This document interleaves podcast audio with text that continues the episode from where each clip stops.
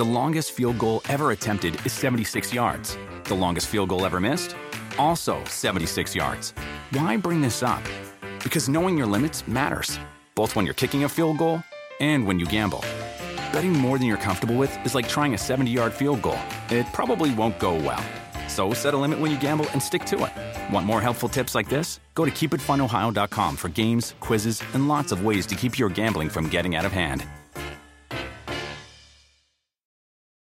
Whether you're a pistachio purist who loves the experience of cracking them open, or you love the convenience of no shell pistachios like myself, Wonderful Pistachios is the perfect healthy snack for when hunger strikes. And there are a bunch of tasty flavors to choose from too, like honey roasted, smoky barbecue, jalapeno lime, and more. Wonderful Pistachios is one of the highest protein nuts. Each one ounce serving has six grams of protein, giving you over 10% of your daily value. Visit wonderfulpistachios.com to learn more. Without the ones like you, who work tirelessly to keep things running, everything would suddenly stop. Hospitals, factories, schools, and power plants, they all depend on you. No matter the weather, emergency, or time of day, you're the ones who get it done. At Grainger, we're here for you with professional grade industrial supplies. Count on real time product availability and fast delivery. Call clickgranger.com or just stop by. Grainger for the ones who get it done.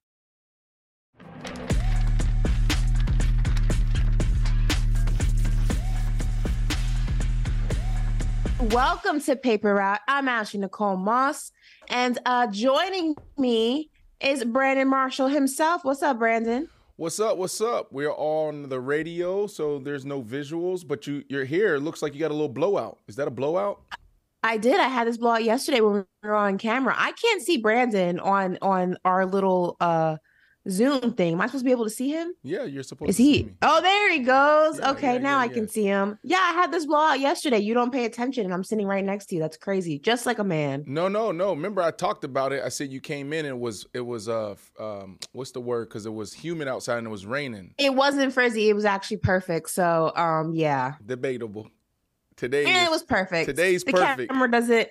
The camera doesn't lie. Oh, so that's what it is. Speaking of the camera not lying, um, a lot went down yesterday, um, in terms of basketball. Obviously, we'll talk a little bit football today. Thursday night football, week 14 or week 15 of the season kicks off tonight.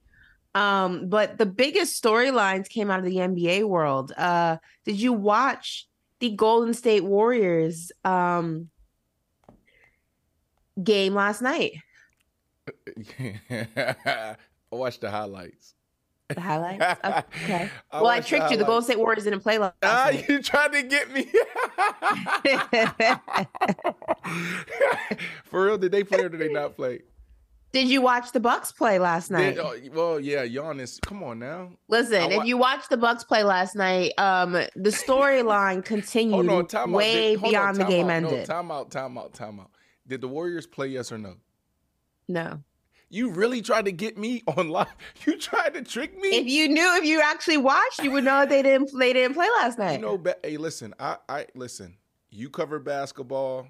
You know, you cover Mhm. football too. But I got football. You know, we good. Come March, Mhm. I'm gonna be in my basketball bag. All right, come March, we'll, we'll spin the block on that. But listen, biggest storyline, one of the biggest storylines coming out of the NBA today. This is my headline of the day. Draymond, his suspension came down, and he's suspended indefinitely Woo.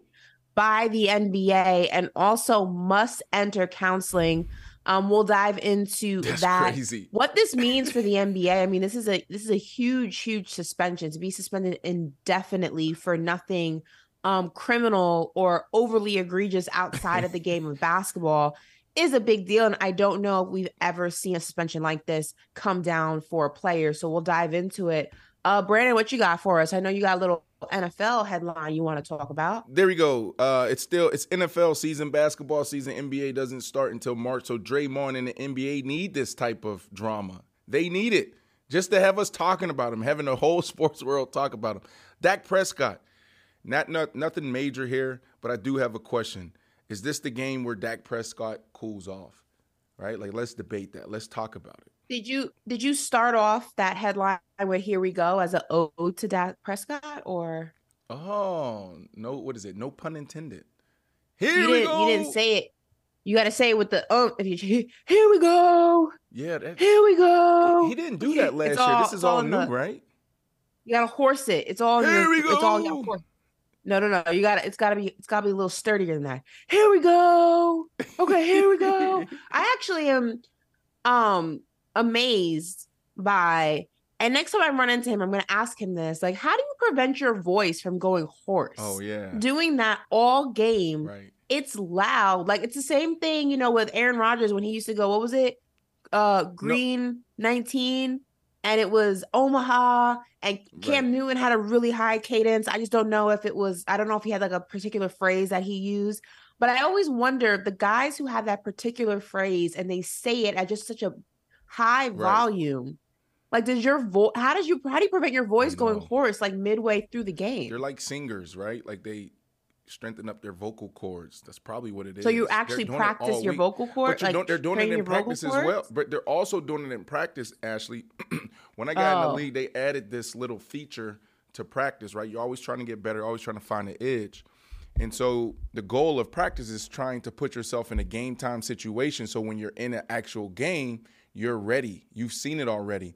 So what do we do uh, uh, to get ready for crowd noise? They bring in these huge speakers. So around the practice uh, uh, field, there's these huge speakers just like beating down on us, and sometimes they put them on the field right behind the huddle, and so the quarterback is actually yelling and screaming all through the week as well, right? So it's not just on Sundays or game day, but it's all week they're yelling and screaming. It's a good, yeah. It's an interesting. It's an interesting question for Dak. It's very interesting. Listen, we're going to dive into that football talk a little bit later in the show, but first and foremost, we're going to go NBA heavy on the top of this hour because there is a lot to get into. Draymond Green, like I said, suspended indefinitely for swinging at Jusuf Nurkic Tuesday night.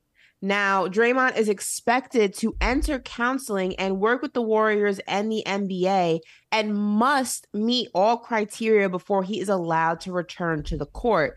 Now, being in, in suspended indefinitely for people who are unfamiliar with what that may mean, basically, there's no timetable for his return. So, unlike you know the suspension for the chokehold on Rudy Gobert, which was five games, this suspension will be withheld or upheld until he meets all criteria and the league and as well as the warriors feel like the work has been done and they are you know um they feel there's enough suffice work on their that end for him to return. So it's very interesting because Nurkic, after the incident, said, "quote That brother needs help." When they mm-hmm. asked him about it, Kevin Durant last night was asked about the suspension with Draymond.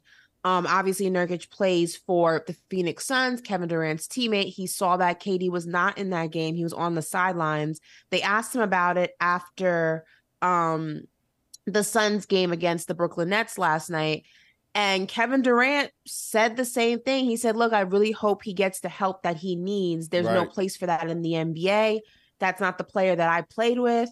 So basically, whatever he's going through, I hope that he gets the help that he needs. Brandon, an indefinite suspension, big deal. Did the NBA get this right? Yes. They got it right. Okay. They got it right. I mean, there's it's a huge business, and there's so many things uh, that contribute to this. You know, like you said yesterday, three incidents within the first in 15 what, games. In 15 games, that's a big deal. Um, and it's it's almost like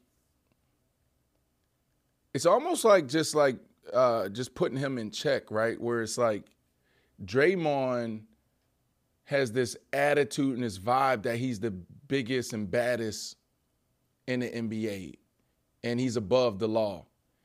Mm-hmm. And so that's I fair. feel I feel like that's what they're doing, but I still like if I'm a Warriors fan and I if I'm a Warriors player, if I'm on that team, this is what comes with Draymond. To a degree. Uh, it, it, does it we, comes we, with them. We spoke about this yesterday there's nothing wrong with being the enforcer on your team. You look at like a Pat Beverley, look at like a PJ Tucker, you look at like a Dennis Rodman. That was their role. You know, it wasn't about dropping these insane stat lines. It was really about being the bully, the pit bull. you know, being the enforcer. There's nothing right. wrong with that. But the difference between Draymond and those guys is Pat Bev will get ejected into game, ejected from games because he runs his mouth to the ref. Or remember when he grabbed the camera to show the ref, like, "Are you blind?" Things like that. But he's not out there physically hurting people and not doing it repeatedly. It may sometimes happen. He may get tangled up in, in a little bit of a, a situation, but it's not a chronic behavior. With Draymond, it has come from the it has come to the point where it's no longer sporadic. And yeah, you know, you think about the 2016 finals, it came at the worst possible time. You probably wish he would have controlled his emotions a little bit more. The outcome for the Warriors would have been drastically different. He didn't control his emotions, and ultimately the team paid the price. That's one of those situations where that's called a self inflicted wound. The other situations that he sometimes has gotten himself into, you know, the Klay Thompson situation, he was defending his guy. Did he go a little bit overboard with the chokehold? Maybe, maybe not. Depends on what side of that argument you're on. But having those instances sporadically through the season when you're the enforcer is expected. That's when I feel like you can say Draymond is Draymond. But we're talking now about three consistent situations in 15 games. You're now suspended indefinitely. Klay Thompson has not looked like himself. Steph needs you. He needs your defense. He needs your ball facilitating. Like now the Warriors are at yet another deficit. So I get yes I hear, and no. Like that's hear, who you are, but you also got to know I, how to walk that line. Hear, and he's gone over that, that line. BC and I, one of our producers here, um, we we were just talking about this before the show started, and, and so like before I even get into that conversation, first, every era has a Draymond Green in all mm-hmm. sports. Mm-hmm. Doesn't matter. It's not just a basketball thing. It's not just a football thing. It's not just a hockey thing right? Right. And so as a general manager, when you go out there and you sign these players and you re-sign these players, you know exactly the risk. You you you you know it. So I hear what everyone's saying and it does suck. I I I can see how uh, Steph could be pissed. I could see how Steve Kerr could be pissed. I could see how the fans could be pissed. But at the end of the day, it's like we know this. And so the conversation BC and I got into, I asked this question to, to BC, and then I'll ask NBC if you want to chime in. If, if your audio is good, you can chime in because you, you know we started this conversation. But I'll ask Ashley the same question. It's like if you rewire Draymond, so he's wired a certain way, right? He he straddles the line. He doesn't straddle the line anymore. He doesn't. That's the problem. Okay, but no, that, this is my point. He the does problem straddle is, the is line. that he it's no just, longer just, straddles the he line. Does He's straddle overly on one side this of it is now. just this is just one. This is one part of the season. It's like three we don't know that games. That, that's it's right. Three games. That's right. That's right. That's right. So so he's a he's a straddler, right? That he's going he's going to break the rules. He's going to disrupt a little bit. Okay. He, he said A, B, C. He said A. Just stay with. Come on, let's not do this right now. So basically, here, let me get to it, Ashley. So if he was wired differently, if he wasn't a straddler, pause, would they have won those uh, championships? Like, how many championships would they have won? I don't know if those two things are related, though. It is, though. It is, though. Because like that's the same thing. If win, Steph Curry wasn't wired the way Steph Curry's wired, they didn't uh, wired, win on. But they many, didn't. He they didn't win because Draymond had these exceptional mm. Games. You know what I mean? It, they he's obviously a very intricate part, but you also have to look at the Warrior teams that won those championships. They were stacked. So him not being in the situation hurt them, yes, because you lost a little bit of your defensive edge and your and your ball facilitating.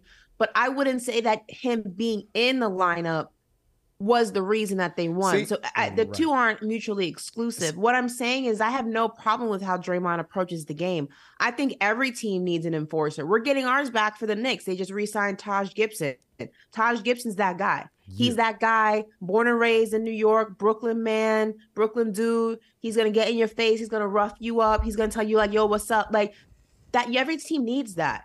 I have no problem with that. But the difference with Taj and a Draymond, and I'm not comparing careers. Obviously, Draymond's a Hall of Famer. Taj, Taj, but Taj knows I'm gonna go ahead and play that enforcer role up until the point where it's Let- not well, an now- inflicted wound on my Okay, team. okay, okay, okay, Because watch then you this, lose the reason I'm out here, and then you're back That's where you started from. But watch this though. Watch this, BC and Ashley. Taj ain't win no. He ain't win nothing. But I'm haven't I'm not comparing that's- careers. I'm yeah. comparing no, the I, but I, mentality of an enforcer. but that's what I'm saying. But that's what I'm saying. when we think about really quick, BC, and then you can jump in here. But when you think about, we were talking about culture yesterday, establishing culture, Mm-hmm. championship culture. There has to be a bad guy. There has to be a guy that uh, call out. Now Right. he went too far with KD. He ran KD out of there, but you got to have somebody in there that can hold the superstars accountable. Like we're talking about accountability in the locker room. We're talking about accountability on the court. So there's levels to it. So I would say this because I hear people out there saying, "Well, he cost them," and you said this yesterday, and people are reiterating that this morning on ESPN. He cost them uh, a championship. Yeah, he, he he did. Okay, Ashley, you walked us through that yesterday, 2016. You you walked us through that finals. Okay, playing against LeBron and the Cavs. But if you take him out of that out of that locker room, do they are they a dynasty? Do they win four? I don't know because a Draymond Green, BC, is a type of dude that brings the energy every day in practice. He brings the energy every day when you're watching film. He holds the guys accountable. You need guys like that. And so I would say that there's a there's a huge chance that they don't win four championships without uh, Draymond Green. That's my opinion, BC. I think they actually win that one more, the one that they were supposed to win. Um, again, I'm gonna use the same example analogy with Kobe Bean Bryant. He holds his guys accountable in the locker room, but he also is not gonna go out there and slap an opposing player by quote unquote accident or or, or kick somebody in their nuts by quote unquote accident. Like he Or step still- on their he- chest. He under yeah he understands the line. Like yeah, I'm gonna hold you guys accountable. I'm gonna call you cupcake. Fuck you, you, know what I mean? He's gonna go in on them. You know, there's many stories about him going in, and there's other people that Yep. do the same thing. Jordan did the same thing. They didn't go out there and act out on the court. It's not about his uh, contribution to the team and shit like that. Like, yeah, he is the he is a major cog in the machine, but they still win without Draymond.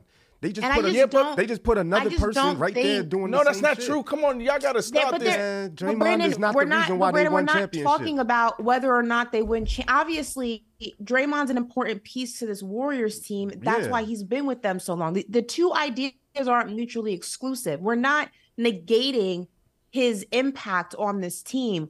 What we're saying is that his impact falls to the wayside when you're unable to control it. And at this point in That's this right. career, for whatever reason, and this is not coming just from, you know, a fan perspective, a media perspective. This is coming from guys who has played with him. Kevin Durant verbatim heard said, it. I hope he gets the help that he needs. This is not the Draymond Green that I played with. There's some sort of a disconnect that has made him go from the enforcer who walks that line and sometimes gets ejected, but you know what? You need that guy to somebody who now is becoming problematic to the overall So that's- that's outcome totally- of the that's a- team. that- the now, fact that you are the fact that you are suspended indefinitely in December because you need to go ahead and seek counseling for the way that you're approaching the game. That's problematic. That is going to hurt the Warriors No, when it- it comes listen, to their hold on, hold on. standings. That's a whole That's- different. That's hurtful. That's cap by KD. That's a whole. That's a totally different conversation. Nurkic said the same thing. Draymond, Draymond has been the same guy. This is this No, no. he new- hasn't, Let me tell you. Brandon. Let me tell you what it is. This He is what it is. This is what it is, uh, uh, Ashley. When you get older, right? Like my agent used to tell me this. Excuse my language here, but when you're a superstar and you get the money and you get the fame and you get all that, you get fu money, right? And so when I was younger, the first couple years in the league, my agent was like, "Bro, like he flew out to Denver and he sat me down. He said, Brandon, you don't got your fuck you money yet. Just chill out."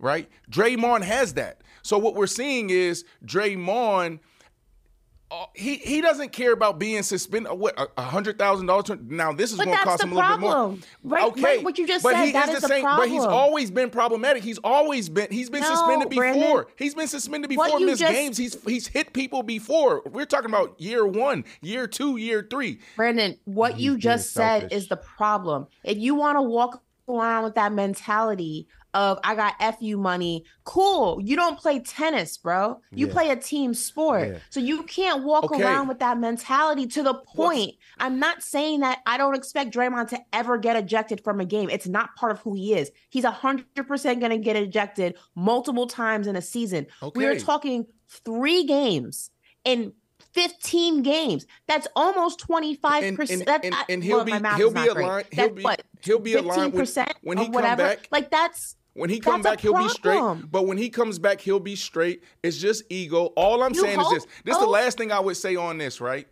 Is the problem is, right? Um, we try to change people. And we should we should evolve. We should get better. But Draymond Green, this is, this is the whole thing I'm saying in sports. It's 80% is mental, 20% physical.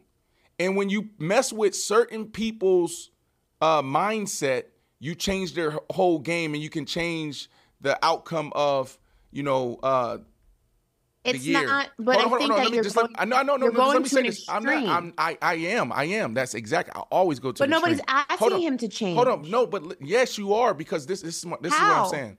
All I'm saying is this: if Draymond doesn't act like this, Draymond is not Draymond. On the court, off the court, in the locker room. This is what come with Draymond. This is the risk. I'm not saying it's always good. It's the same thing, and I tried to give this illustration yesterday. You sign OBJ in his youth, you're going to get those antics. He he's going to get personal fouls. He may lose a game because he gets in a fight with Josh Norman. But as an owner, as a general manager, as a head coach, you sit down and you assess the risk and you say, "Are we willing to deal with this?" And the answer, Again- nine times out of ten, with that type of production, is yes. And so the Golden State Warriors, they it's yes. They're, they they they've But been it- dealing with it this his entire career. again, you're jumping from one extreme to another. Nobody is asking Draymond to change. Everybody knows who Draymond Green is. He's been this way since he got into the league. The difference is is the frequency in which it is happening and the byproduct of what happens when it does happen. I'm not asking you to change the way you play. I'm asking you to be more aware of what your absence does to this team. There was absolutely no reason he had to slap that man in the face. There was absolutely no reason that he had to put Rudy Gobert in a chokehold. But even with the chokehold situation, you can make more of an argument on why that transpired than you can for this. You guys got tangled up in a regular basketball play. I didn't even you don't the turn tangle. around and backhand somebody in the face. That is what people are talking about. It's the self awareness of, yes, be Draymond, be the guy that we need, be that enforcer, but also know your absence affects us. So just Absolutely. walk the line a little bit more. No. Stop leaning to No, one side or the other. I that's- don't that's feel my like that's point. a big ask. That, that's my point. Is you can't ask players like that to to to to to uh, walk the line. You can't. well, then they need that- to you you can't. You can't do that with Rod. You couldn't do that with Dennis Rodman. Figure it you out. couldn't do it with Dennis Rodman. Well, You then they gotta be they gotta be good with being held accountable. Then don't And he- walk the line. Then don't be mad when you get suspended indefinitely. Don't be mad when people are out here talking about you need help. don't be mad when you lose. You know what. I mean? Because you want to not toe the line. You want to not, you know, keep your shit in, intact and keep it in order and stay focused. So okay, so don't get you can't get upset. Like Draymond can't come out now on his podcast and be like, "Oh, why is everybody talking about me like I have a problem? Why is it because you refuse to fix the issue that it keeps reoccurring. So- you so- refuse to do so it. let so me- don't get mad when people start talking about it. Let me- Last point on this, Let Brandon, because we got to move on to the next yeah, one. Go let, let me say this, and, and I would like to clip this and put this out on social um, for Brian, our team that's listening. Let's not play with mental health here, right? This is not a mental health thing. Oh, Draymond needs help. No, this is ego. Okay, that's what this is. It's a big difference. There's some people that need you don't help. think there's a possibility it's both? I don't know what? Listen, it's ego for him. And, and and so when you break down ego, there's so many things that can come from that, right? For Draymond, Draymond has FU money. So Draymond's going out there thinking that he's above, you know, these situations, these players, and, you know, the, the rules. So I just want to be clear here that this is not a mental health thing. This is an ego thing. It's like, yo, yes, you are Draymond Green. You, you are a champion. Okay, you have a lot of money. You have amazing podcast. And now it's just an ego check. It's simple. Do you not think it's both? No. possibly. no, no. Because I mean, no, I, it can be. is- It can. if the it- league listen, is it can forcing be. him. Yeah, I was trying. Yeah, but the it- league is forcing him to take as part of rehabilitation. that's the problem. But that's the problem. We're playing. That's the problem. Is where this is how we perpetuate the stigma.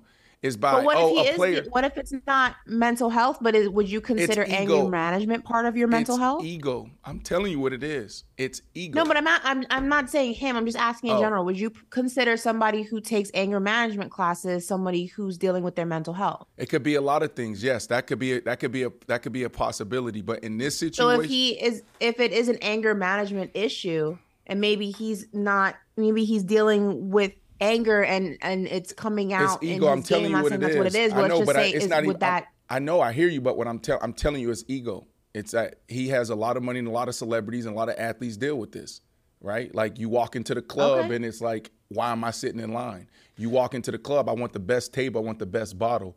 You you go to a restaurant, you got a 45 minute wait. It's like, why am I waiting? Can I I ask a que- shouldn't wait. That's that's the problem with Draymond. Draymond, we know who he is when we talk about this type of competitor, this type of enforcer, and now when you get to this phase of your career, you know, you you act out, you do things like look at Will Smith. That's ego.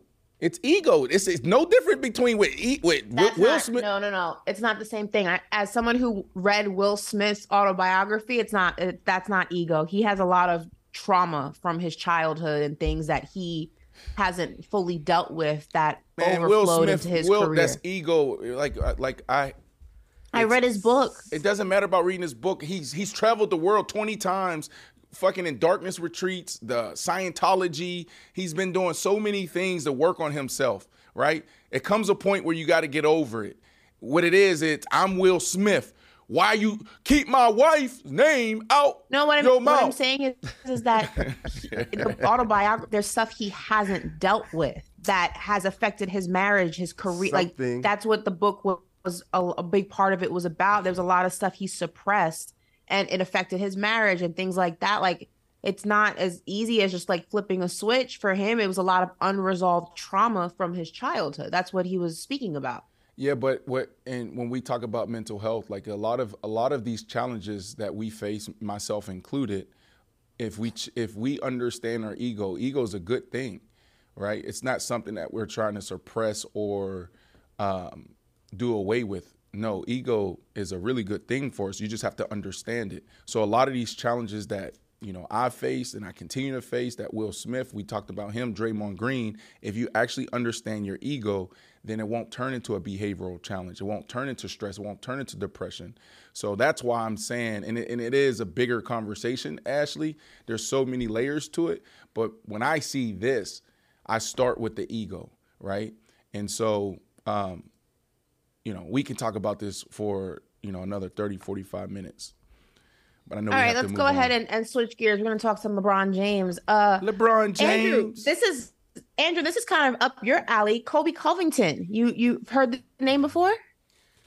Yes, I have. I have heard of. It. Okay, so Shameful Colby Covington is fighting at UFC 296, and during his introductory press conference, Covington randomly took a swipe at LeBron James. Yeah, now, like this was after LeBron was seen showing up to the USC basketball game where Bronny had his debut after going through his cardiac arrest and and you know his health issues. So first and foremost, God bless the James family, Bronny, everyone. That's absolutely incredible to be able to, um, you know, just first of all be alive, but be able to continue doing what you love to do. So that's first and foremost. Um, so LeBron was seen arriving midway through the national anthem during that game. And instead of remaining standing like the rest of the arena, he immediately sat down while the anthem was still playing. So take a listen to this. you hate America so much and, and you don't like this country that gave you a billion dollars, leave it or come deal with me. You go to China, go to go to these sweatshops that you employ all these laborers and use these women and pay them pennies on the dollar to make your millions. Fuck you, LeBron James. You're a coward. You're a spineless coward. And you're a bitch. Ego. It's ego. It's ego. Um, he got money. This kid has money. Whoever his name is, he has money. It's the same thing, man. What are we talking about here? I just think it's more of Andrew, I mean, this is this is up your alley. This is a sport that you follow very closely. I know Colby Covington, you know, just throughout little things here and there working in this space. Sometimes his sound bites come across my direction, uh, whether I want them to or not. This is kind of his MO. He's a little just like clickbaity over the top. I mean, what do you what do you make of this random swipe at LeBron? No, no, for sure. Um, so Colby is the type of guy that's like all for the lights, right? Um, he'll say anything he needs to say. He'll make racist remarks, um, just over the top type of guy. But when the fight's over, if he wins, loses, he'll go and say, "Hey, man, good fight, man. You know, I'm just trying to promote the fight." So like, don't believe nothing that Colby Covington says. It's all for the fight. Like a lot of these fighters are just saying things to say them. But um, I don't know what his beef is with LeBron. He's just probably trying to bring his name back out because he just went through a case with uh, Jorge Masvidal where basically he got caught slipping in these streets and Jorge punched him and then they basically oh. had to go to court and they're both MMA fighters and fought in the ring. But like it's just he one of them guys with a big mouth. That's all. That's all Colby is. Mm. Uh, Brandon, thoughts? I'm so exhausted talking about like you know when he him talking about America and this and that like I'm exhausted. Like we already had we've had these conversations. I know we're gonna have to continue to have these conversations, but you know, come on now. Do we not know? Right? Like, come on. Like, stop it, bro. Like you tr- trying to continue to divide, um, you know, our country and keep these conversations going I mean, you're doing more damage to America than LeBron uh, walking in late to a game and then sitting down during the national anthem. That's how I look at it. It's a waste of time. I'm exhausted. I don't even. I'm I'm ready to move on. Okay. Um, let's go ahead and move on to Giannis, the Pacers, and uh, the beef over the game ball. Listen, a very wild story coming out of Milwaukee last night. Uh, Giannis had a record franchise record of 64 points. Now, he did go to the line 32 times. So just go ahead and, and put that. He attempted 32 free throws in that game. So that's a, that's an insane number. Um, but a win is a win, and the Bucks got the win over the Pacers. Now, understandably, Giannis wanted that game ball from his historic performance, but allegedly the Pacers actually took the ball because in the same game, Oscar Tshiebwe, um, scored his first career NBA point in the form of a free throw. This is a player that uh, came from the Congo and got his NBA debut. And uh, he had his first NBA career point in the form of a free throw, like I said. So this started a whole heated exchange between both teams and actually led to Giannis running to the back of the Pacers locker room, trying to go ahead and get that game ball and then runs back onto the court and starts beefing with Tyrese Halliburton of the Indiana Pacers while his teammates are standing there um Bucks teammates are standing there you know they're having this whole discussion Bobby Portis and the Pacers were getting into it at one point in the game. Thanasis was trying to defend his brother because Giannis was getting beat up constantly throughout this whole game. But it's about the game ball that really sealed the deal. Now, the Pacers claim they had no awareness of Giannis's franchise record. They took the game ball like they do for all their guys when they have a, their first career NBA point. Um, said it's unfortunate that, you know, it turned out this way, that they were just trying to do a good thing for their guy. Giannis then said that the ball that was given to him, so the Pacers eventually gave the ball to the Milwaukee Bucks, who then gave the ball to Giannis. He then goes and claims that the ball that he has does not, quote, feel like a game ball, that it feels like a new ball. So he believes that he got duped with the basketball from his 64 point game.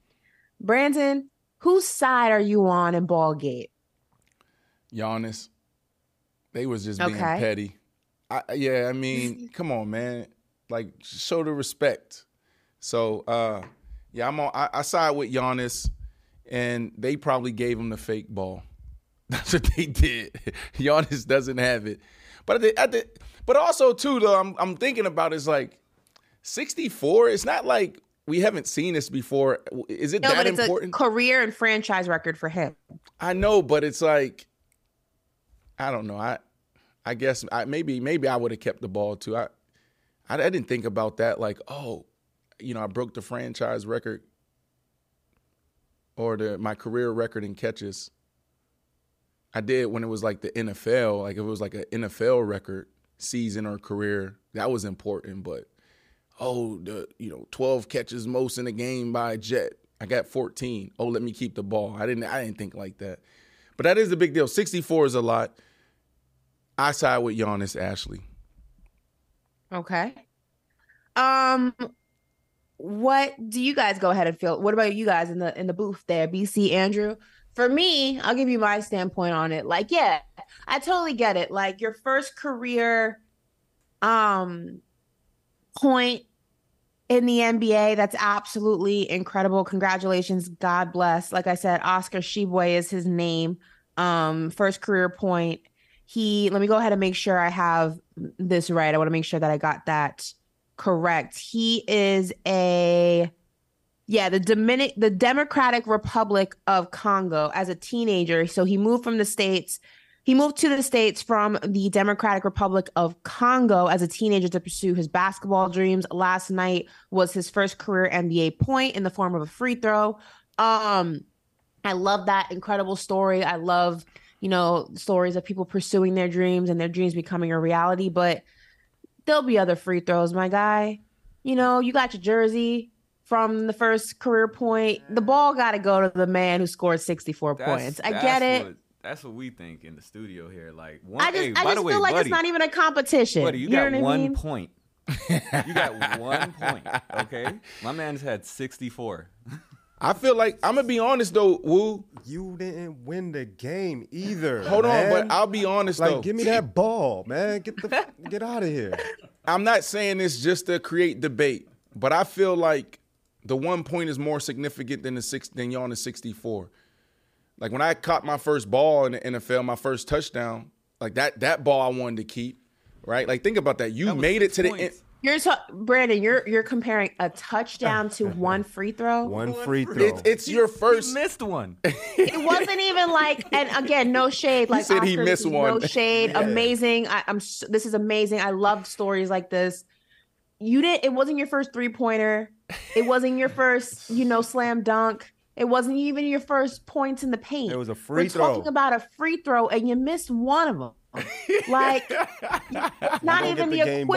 You don't equivalency the to a game ball for that. touchdown. It's it's not even your first career. If you were playing football and you were a kicker, it's not even your first field goal. Like, Right. it's it's it's a free throw, and you didn't even hit. What's the hist- What's the history on this? Is this a thing in the NBA where NBA players keep the ball for their first point? So I think I think for the Pacers, it's something they do within their organization that they give you mm-hmm. know their rooks like the game ball from okay, the first career. yeah. thought the well, then you know what? I side with the Pacers. You lost, But lost the, game, ball usually goes to the best player on the winning team. on the winning squad. You lost don't the just get game. to How do you get it. the game ball? you know like what I mean? determined No, no, no, that's not true. ball? No, hold on, time out. The game ball, when you get game balls, it's not in football. So it's it's not actual. It's not actually the game ball, right? Unless you are the home team. If you're the home team, okay, The Bucks were the home team. the why are the Pacers taking the ball to go give it to this guy? That, it makes no sense. Okay, I'm bro. trying. But again, I'm it's trying. 64. Even if you didn't know that it was 64, and some people will go ahead and make an argument, well, he was at the line 32 times. It's not really whatever, whatever. Like 64 points, career record, franchise record. It's not even a competition. Why you would even think that that ball belongs to you is crazy. And then what kills me is that the Pacers, maybe 44 minutes after the game ends and this whole debacle hits Twitter, they are on the Pacers put out this video of Oscar, you know, talking about his dreams, and he said, "Just a kid who came from the United came to the United States."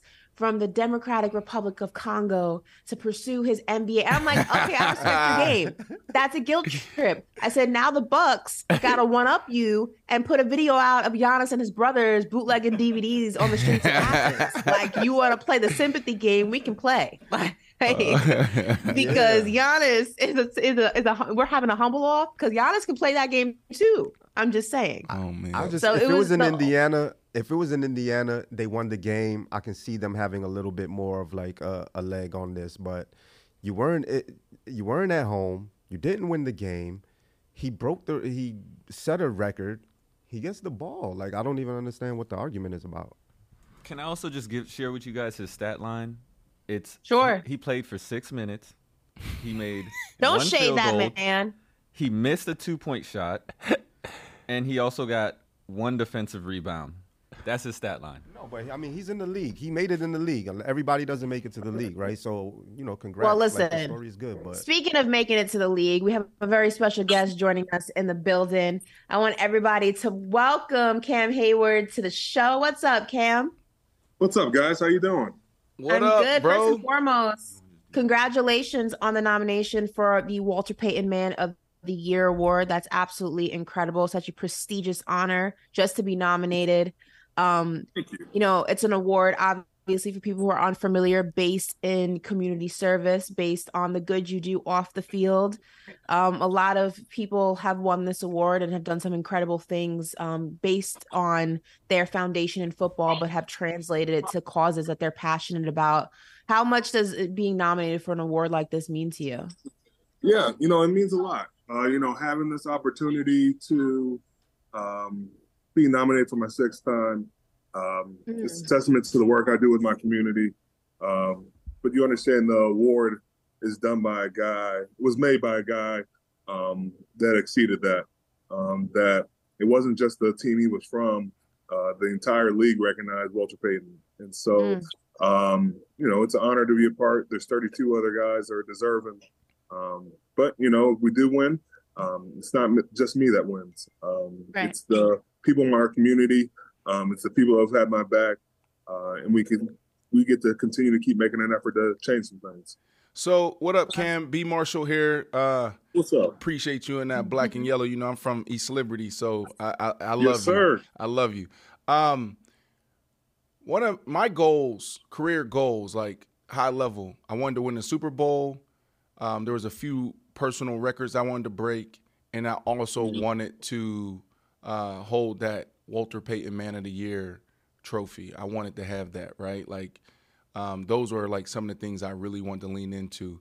So I'm sitting here on your website, uh, the Heyward House, and there's so many causes: childhood hunger, fighting cancer, childhood literacy, supporting students and teachers. Like you're doing a lot, and there's a difference between dudes giving back and and, and as a player, sometimes you just feel like this is what's it's supposed to be. Like you're supposed to do these things, right? But there really Right. isn't no heart behind it. When I look at all your work over the years, even in our community, my community, and then looking at your website, this is a whole operation, this is a whole thing. Um, what's the why behind it? You know, it's not just like it doesn't feel like it's just I'm in the NFL and I'm supposed to do this. What's the why?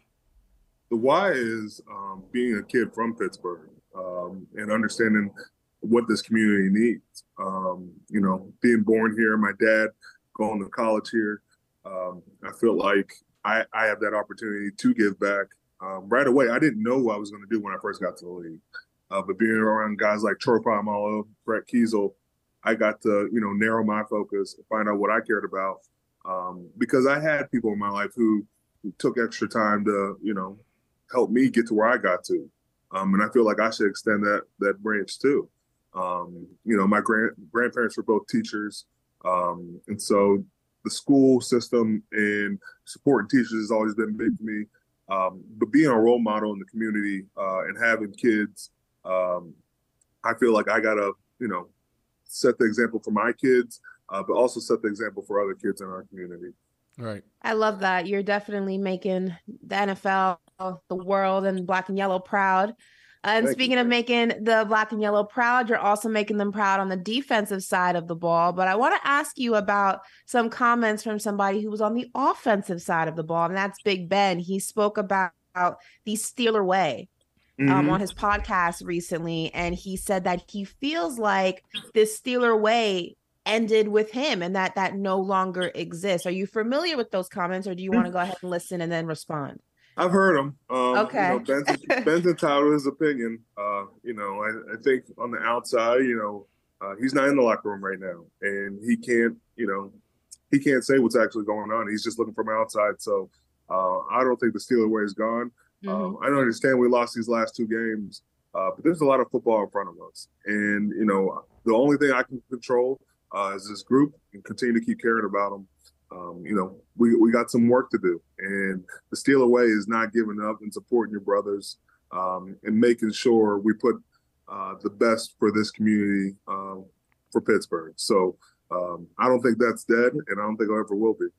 Yep, uh, bro. Look, you know, I, I like to get messy a little bit. Being from Pittsburgh, I will say this one. One, I would like for you to describe the Pittsburgh way, and, and you might have hit on it, but I feel like accountability is a big one. And so, Yes. you know, I like what Ashley said on the defensive side. It goes back to like my my days, like growing up in the nine, 80s mm-hmm. and 90s. That that still exists to me. Offensively, like what is the identity and where is the accountability? Because you see guys yapping, and it's like, who is that person that's grabbing the dude? Like what he said, grabbing the dude by the face mask and like, yo, let's get in line. We're okay. Yeah. You know, I, I think sometimes we think like offensive defense, offense and defense have to be separate. Uh, Hmm. You know, and I think a team is a team. Um, I can go across and I can talk to some younger guys. Um, offensive guys can come on the defensive side. It's about communication. Um, and I think the accountability comes in the room. Um, sometimes not everybody gets to see that, um, but the group is the group. Um, and it's not running away from a problem, um, it's attacking it. Um, I think um, everybody gets frustrated when we don't score points or we don't win a game, right? And you know, if we, if we had won these these last two games, um, we would be saying, "Hey, the Steelers Steelers got a chance." But man, I, I- think you can't run away from the problem. You got to attack it. Um, and you know, when t- we do make mistakes, uh, we own it. We talk about it. Uh, how can we be better? Um, you know, you can be frustrated. I've seen plenty of guys frustrated, but, but we got to reel it back in and make sure that um, we get ready for the next play. So so listen, I got one more messy question. One more messy question. Yeah. Bro, you got your practice jersey on with a collared shirt. Like, what's going on? Yeah. Talk to me Dude. about this. So like every day, our fri- our Fridays, which is it's a Thursday, we play Saturday this week. Um, but every um, last practice, big practice, um, all the D linemen, we have a thing where we wear our business collar shirts because it's all about business, about all about just tightening up, uh, making sure um, there's no mistakes, no no lollygagging around. It's just the mindset we try to set. That's dope. That's dope. Listen, I think it's safe to say that the Steelers' way may change form a little bit, but I think at Yeah. its root, it's constantly the same. And I think that it's really impressive, you know, the Steelers team with all the changes that it's gone through and still trying to figure out who that franchise guy is. Maybe it's Kenny, maybe it's someone else. They've, you guys have been finding ways to win football games prior to these two losses. And that's Right. impressive. And that I feel like is rooted in, you know, the underlining foundation of this team. So I say all that to say, you know, what do you want to see addressed with this team moving forward? And do you think that this team can be a playoff team consistently and get back to those days? Well, I think the first thing is finding ways to win games. Um, but then if we could just simplify that, it's just uh, having consistent performances. Uh, I think sometimes we're just all over the place. Um, one guy's here, one guy's there. Uh, we're looking for consistent performance, uh, offense and defense. Um, you know, I think the one thing that's going unchecked in all this is defense, and that that that comes my side of the ball. Um, if we surrender, um, if we just make them settle for field goals instead of touchdowns, that changes the outcome of that game. Um, you know, there's been great defensive uh, teams around here, and we can't run from that. Um, Right. Offense is going to have their, you know, their hiccups sometimes, and they're growing. Uh, they're young, but you know, I just look for a, a trending upwards, a, a way of everybody complimenting each other, um, and we putting up points when we need to, and making sure we make them settle for field goals. Mm. Thank well, Cam, I know we got to let you go, but I want to thank you so much for squeezing us into your very, very busy schedule. Um, Wishing you business. a You, very got the business healthy- shirt on. It's he all does. I'm wishing you a happy holiday Appreciate you guys. season, a healthy rest of your season, and then hopefully the Walter Payton Man of the Year award. Let's get Thank it. you so much. Appreciate you guys having me on. Thank you. All right, Cam. Great dude right there, man. Yes, That's yes. one of the best of the best. see- Listen, Just- being nominated for that award six times is, is incredible. Right. I mean, on the field, we know who he is, and then off the field, like just look how he communicates, and he's a true leader. He's a man's man. Um, I love him, man. Great dude. I'm I'm glad Well, he's on the Steelers. Well, speaking of a great dude, a man's man, a man that you kind of know, I'm going to talk Russell about your Wilson? tour mate for a second. Russell Not Russell Wilson? Wilson. I'm going talk about your man Cam for Oh, a second because he's catching some slack on, on social media for his comments about some QBs in the NFL. Now, two front runners currently for the NFL MVP award, Brock Purdy and Dak Prescott. Cam Newton is not impressed by what they are bringing to the table because the former MVP and Super Bowl 50 appearing quarterback was asked about Brock, Dak, Tua, and some other guys. And let's just say he's not impressed much. Listen to mm-hmm. this. Lamar Jackson, obviously Patrick Mahomes, Dak Prescott, Brock Purdy, like, but Brock, let's, they're not winning because of him. He's not turning the ball over. He's managing the game. And if we were to put that in its own right as game managers, Brock Purdy, Tua Tagovailoa, Jared Goff, and really, Dak Prescott.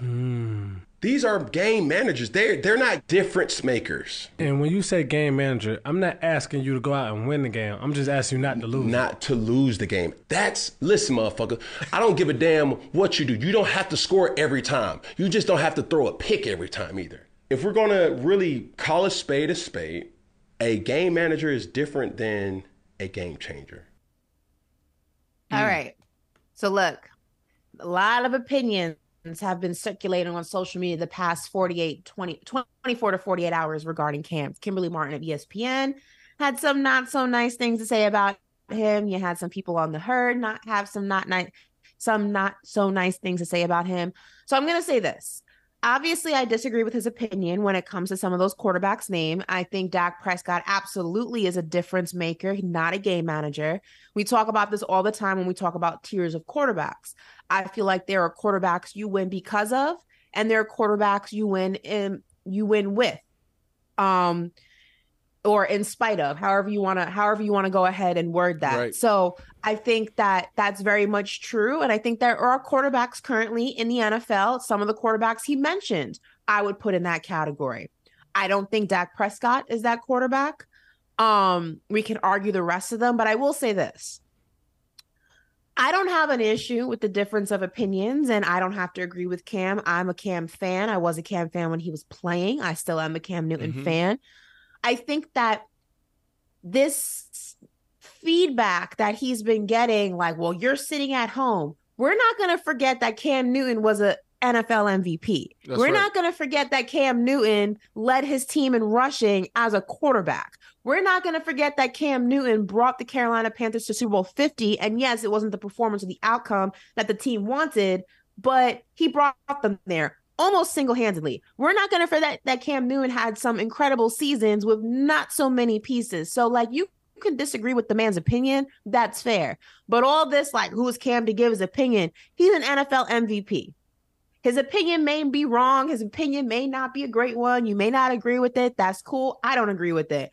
But I'm never going to go ahead and say who's Cam to be talking about this. Cam Newton was him. And we're not going to forget and we're not going to have selective memory like he wasn't a dog Right. because he was a dog. Right, right. Like that that's that's my only issue. Is like the pushing back of his opinion is cool, but let's not let's not rewrite history. Yeah. You know what I mean? Yeah, for sure. One of the things I would say that I, I will say is this. You know, earlier this morning we had a um, a radio hit to do for a show that's uh, Tuesday in Atlanta, our second uh, stop, and so Mhm. we were on the radio at eight thirty this morning, and he backtracked on Dak. he backtracked on that. He said he said I probably went too far on Dak. So they asked him about it. He was like, I probably went too far on Dak. I Dak respect Prescott. that, that Cam. I respect yeah, I respected that too. He, he- you know, he said, "Listen, I stand on what I said. Dak, I probably went a little too far, uh, but this is let me let me say it again. This is what I meant, right?" And so, um, so the, the, the names was Dak Prescott, Brock Purdy. Who else did he throw out there? Who? Goff and Tua. Goff, and Tua. Mm-hmm. Dak Prescott Dak Prescott early in the year was managing the game, a lot like Russell Wilson, right? Um, now he is a difference maker. Um, and also, you know, when you think about guys like Cam, Cam, the way he does it, it's a lot of flair. Mm-hmm. He's And- very and- Atlanta. Y- y- Well, well, I'm talking about like the plays, like you know, Lamar Jackson highlights. Very Atlanta. He plays like he plays like a real Right. college football. I mean, backyard football type of vibe. Like yeah, that's always like been he's his just game. it's just different. Yeah. So, but when you think about a Dak Prescott, Dak, what- what's what's impressive about Dak right now, it's his operation. Remember, Tom Brady was talking about like kind of like the art is is we're losing it a little bit. He was talking about the physicality and the game, but Dak Prescott is playing the game like Tom Brady, like Peyton Manning. He's getting to the line of scrimmage. He's identifying, you know, uh, the front, the mic, and setting the front and the protection. Excuse me, um, getting them in and out of good plays, bad plays. It's beautiful to watch. It's like my era of quarterbacking, and So that is simple- a to- different. and that before you is a finish di- that thought, Go ahead. before you finish that thought, to simplify that for the listeners, basically, it's you're saying he plays just without all the flair. It's very fundamental quarterback Yeah. type but football. that's the difference. It's not as ex- yeah. Yep. And, and and that is and that is the difference maker for Dak Prescott is that Dak is going out there and he's beating you with your mind. You know, like the the, the quarterback position, man. I realize how mental it was when we brought in Coach Trestman in Chicago and Jay Cutler went down. Then we put Josh McCown in at quarterback, and he ran he ran our offense so efficient. It was beautiful Mm-hmm. and then also have you know having the opportunity to play with uh, Ryan Fitzpatrick. Now, obviously, Ryan turns the ball over at he turned the ball over at times, but how does a guy like that last that long in the NFL? It's Mhm. because he's playing in between the ears, and so that's what separates Dak from most quarterbacks now. He may be, uh, he may he may be playing the game higher than anyone else um, from a mental standpoint. Now Purdy, Purdy has flair.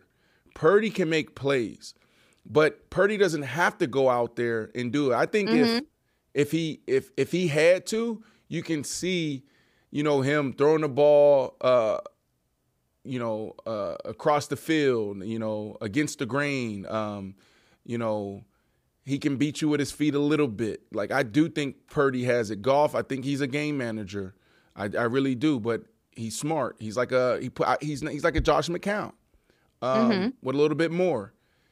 And the other guy was Tua. Tua's interesting, Ashley.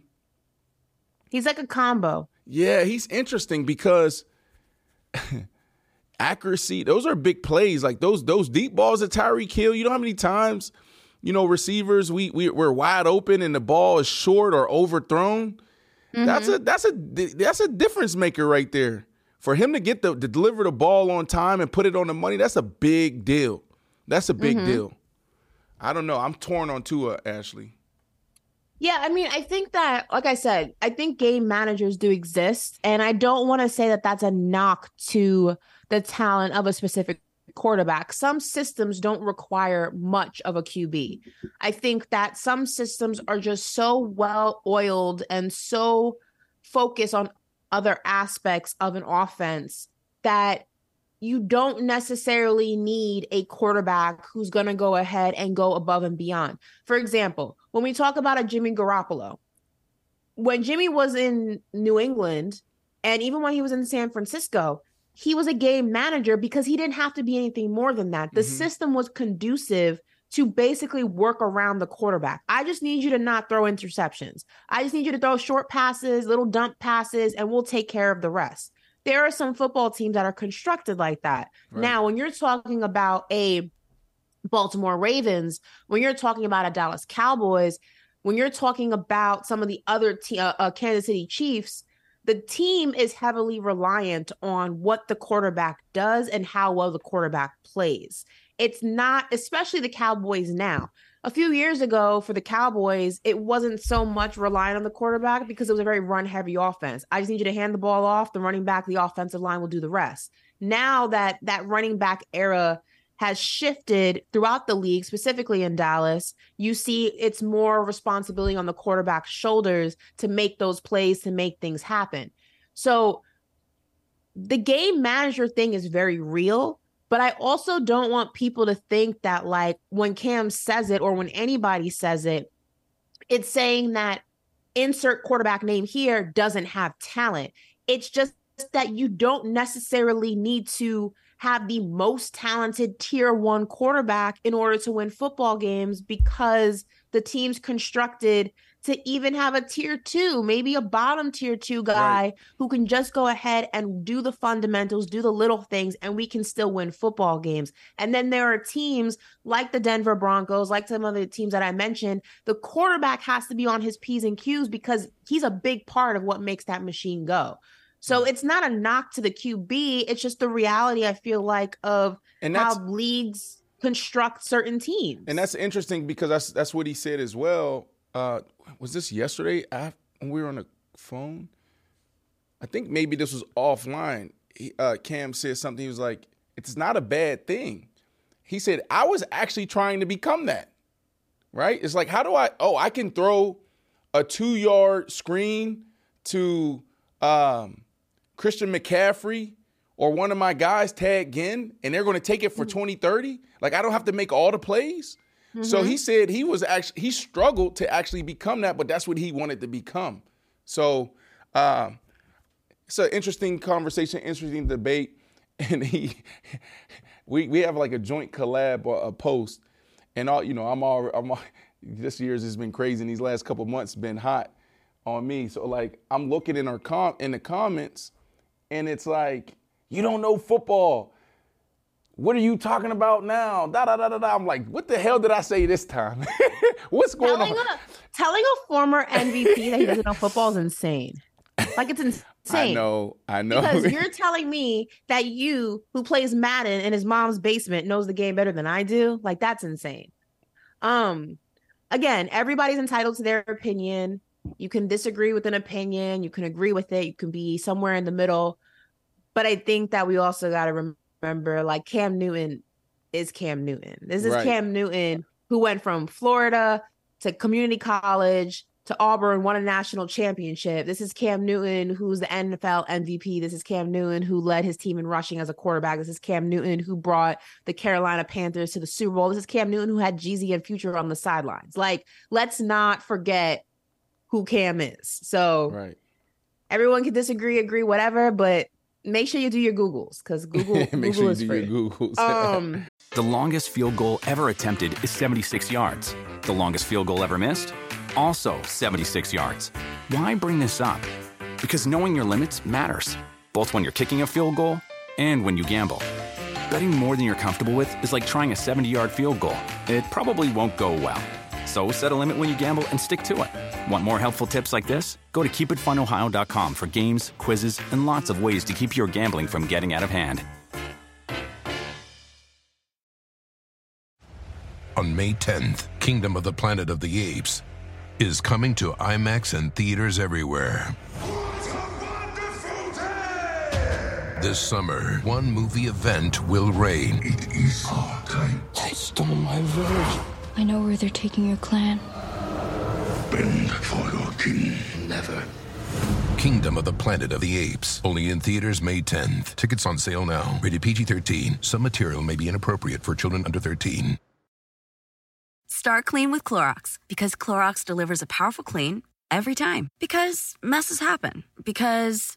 Hey, listen. Remember how you told me to toss those takeout containers before we left for vacation? And you were like, I'm serious. If that leaks over the counter, it'll be a slimy abomination by the time I get back. And I was like, yeah, yeah, yeah. Of course. Don't worry about it. I won't forget. well. Ooh, yeah, that happens. So start clean with Clorox. Use Clorox products as directed. Rinse after use if in contact with food surface. With the Wells Fargo Active Cash Credit Card, you can earn unlimited 2% cash rewards on purchases you want and purchases you need. That means you earn on what you want, like trying out that new workout class, and 2% cash rewards on what you need, like a foam roller for your sore muscles. That's the beauty of the Active Cash Credit Card. It's ready when you are with unlimited 2% cash rewards. The Wells Fargo Active Cash Credit Card. That's real life ready. Terms apply. Learn more at wellsfargo.com slash activecash.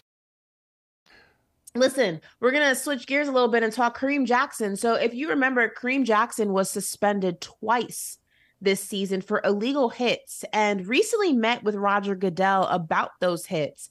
Well, Jackson said he didn't get much clarity from Goodell. Instead, he was told that he, the defensive player, is responsible for the offensive player's protection and Jackson says, "quote, I'm not really sure how I protect myself, make plays and protect him. Insert whoever's name you want there."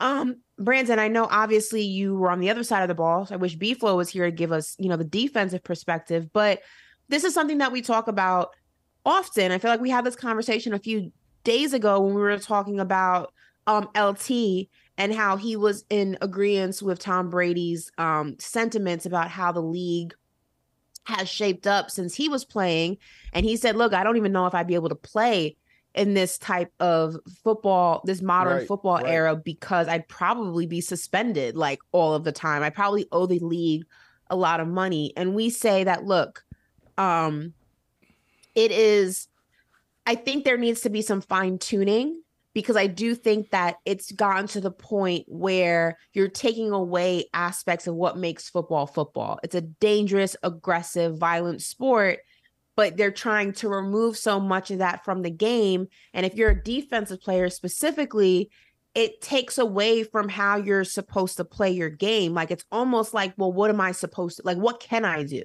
Because I can't touch the quarterback a certain way. I can't tackle at the knees. I can't do like it almost makes you afraid to play defense. And we've seen that outcome in various games. So hearing what Jackson had to say, knowing the conversations that we've had about this very thing, hearing some of the OGs have these conversations.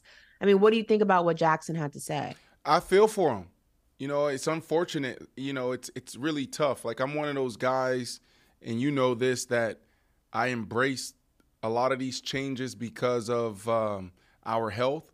You know, uh, especially the head, and so taking the head out of the game uh, is smart and it's important for it's important to me. Um, but you put the guys in a tough position. I it, not necessarily around the head, right? But like it's tough for them to protect themselves when they're going in and it's like I gotta take my foot off the gas, but then a wide receiver or the running back can lower their shoulder and come in full throttle. So they're definitely at a disadvantage, and I feel for them. And there needs to be uh, more advocacy for the defenders, and there needs to be some changes, some tweaks where they're not the ones that's heavily fined every single year, and the game um, isn't putting them in a position where they can't protect themselves. So um, I feel for some of our defenders, and then there's some guys out there that just don't get it. And and I haven't seen all of Kareem Jackson's hits. You know, I, I've seen like one or two of them where it's like, yeah, There's only been, there's only been two that he got suspended for, and they were both hits to the head. correct. But there's he's like a you know he's a repeat offender This when season it comes to get, maybe when it comes to yeah. getting fined, right? You don't not all hits uh will will get you a you know a suspension.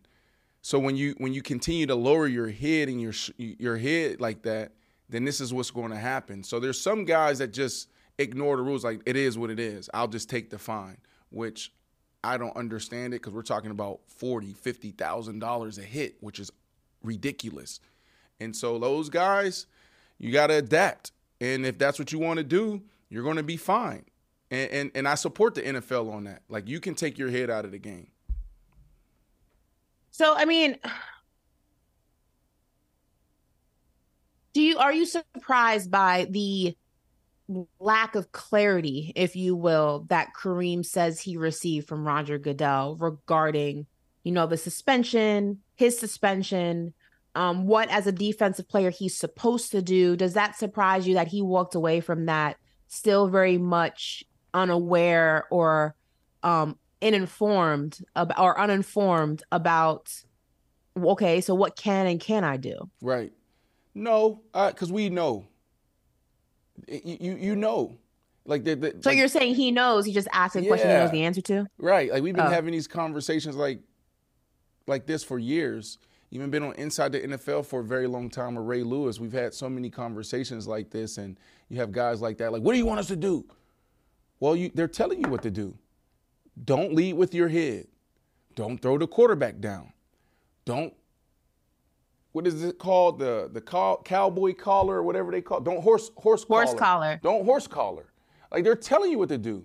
It's not that hard to listen. Now, a lot of us are just being hard headed because it takes, you know, the toughness out of the game and it may take some of your edge, but it's for the bet best. It's for the betterment of the the the, the players and the league. So, you know, defenders, I feel you, but it is what it is.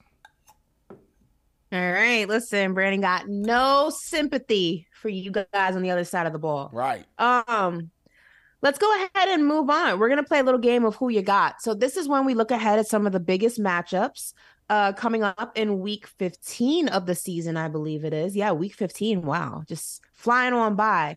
And uh we're gonna go ahead and make our predictions of what quarterback we're putting our money on and what matchup. So we're to start with my Dallas Cowboys. They're traveling north to the bitter cold of Buffalo to face the Bills. Now, this is also was a must win for the Cowboys if they hope to stay in the race for the NFC East and number one seed in the NFC. As you know, the Eagles lost to the 49ers. They lost to the Dallas Cowboys. So now the boys and the birds are tied up and it's a race to the finish. Every game counts moving forward. So, who you got? Dak Prescott or Josh Allen? You don't got to ask me because you already know my answer. So I'm gonna give you the floor on this. This one. is a tough one. I mean, Dak Prescott is hot.